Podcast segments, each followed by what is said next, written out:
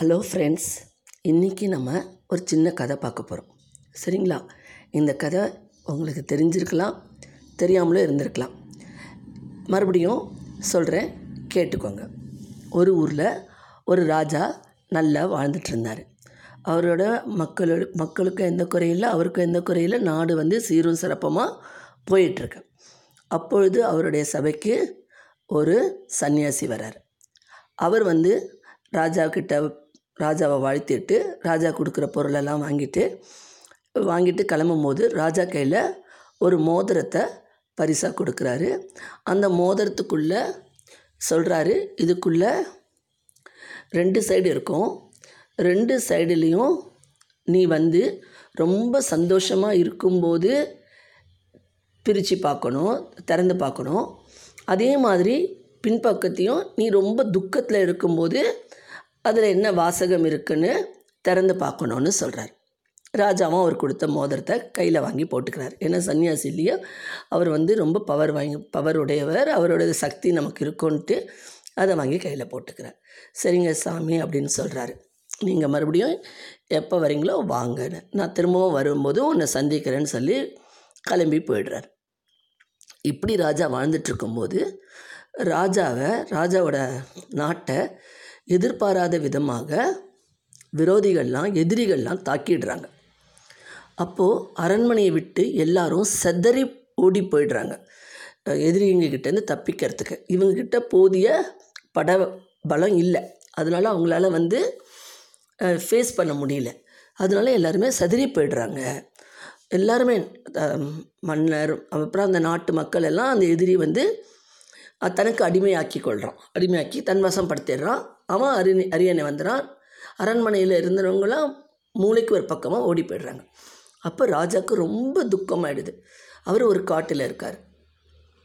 ஐயோ கடவுளே நம்ம மக்களை அப்படியே அம்போன்னு அவங்ககிட்ட அடிமையாக விட்டுட்டு அரண்மனையில் இருக்கிறவங்களாம் என்ன ஆனாங்களே தெரியலையே நாம் இப்படி ஓடி வந்துட்டோமேன்னு நாம் இனிமேல் உயிரோடையே இருக்கக்கூடாது.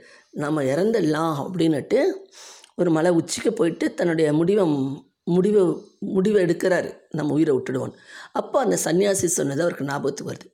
ரொம்ப துக்கத்தில் இருக்கும்போது திறந்து பாரு அப்படின்னு சொன்னால் அந்த வசனம் ஞாபகத்துக்கு வரும்போது உடனே அந்த மோதிரத்தை திறந்து பார்க்குறாரு.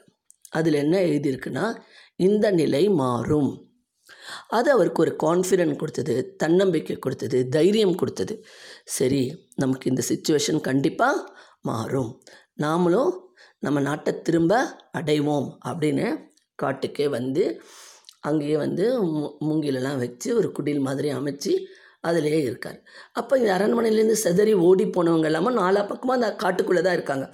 அவங்களுக்கு ஒவ்வொருத்தருக்காக தெரிய வருது ராஜா உயிரோடு இருக்காங்க நம்ம எப்படியாவது திரும்பவும் நம்ம நாட்டை மீட்டெடுக்கணும்னு சொல்லிட்டு ராஜாவை வந்து ஒவ்வொருத்தராக வந்து பார்க்குறாங்க. அங்கே அப்படியே நடந்துகிட்டே இருக்கும்போது ஐயோ ராஜா இருக்கார். இன்னொருத்தர் வந்து ராஜா அப்படியே அவங்க எல்லாருமே சேர்ந்துடுறாங்க.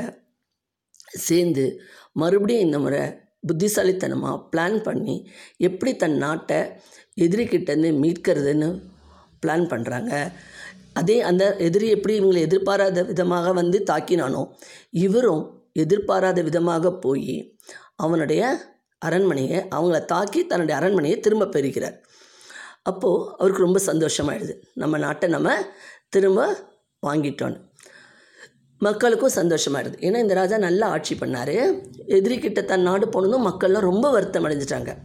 அதனால் மறுபடியும் தன் ராஜா தன் நாட்டை மீட்டுட்டாரு. நம்மளை நல்லபடியாக பார்த்துப்பாங்கன்னு மக்களுக்கு ஒரு நம்பிக்கை வருது. அப்போ ரொம்ப ஆனந்தத்தில் எல்லாரும் சந்தோஷமாக ஆடி பாடுறாங்க அப்போ அந்த சன்னியாசி மறுபடியும் வராரு. அப்போ சொல்கிறாரு இந்த மோதிரத்தின் பின்பக்கம் இருக்கிற மோதிரத்தை மறுபடியும் பிரித்து பாரு திறந்து பாருன்றாரு. அப்போ அதில் எழுதியிருக்கு இந்த நிலை மாறும்னு. அப்போ என்னென்னா எதுவும் நிரந்தரம் இல்லை சந்தோஷமும் நிரந்தரம் இல்லை துக்கமும் நிரந்தரம் இல்லை நம்ம ரெண்டையுமே வந்து சமநிலையோடு நோக்கணும். அதனால் எந்த சுச்சுவேஷன் ரொம்ப கஷ்டமான நிலையும் மாறக்கூடியது சந்தோஷமான நிலையும் மாறக்கூடியது நம்ம எப்போவுமே நடுநிலையோடு இருந்துட்டோம்னா வாழ்க்கையில் நமக்கு இன்பத்துன்பமும் இல்லை வெற்றி தோல்வியும் இல்லை நடுநிலையோட சந்தோஷமாக வாழலாம். புரியுதா? ஃப்ரெண்ட்ஸ் இந்த கதை பிடிச்சிருந்தா லைக் பண்ணுங்கள் ஷேர் பண்ணுங்கள் சப்ஸ்கிரைப் பண்ணுங்கள் பக்கத்தில் இருக்கிற பெல் பட்டனை ப்ரெஸ் பண்ணுங்கள் மீண்டும் நாளை சந்திப்போம்.